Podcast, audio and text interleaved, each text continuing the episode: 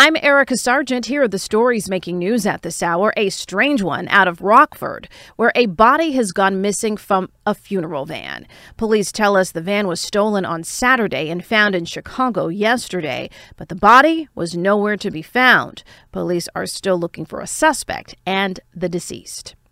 UIC students are back in class today. Faculty and the university reached a tentative agreement late last night, ending a four day strike. The university says both sides were able to bridge the gap on compensation, the main sticking point during negotiations. The union membership still has to vote on whether to ratify the deal.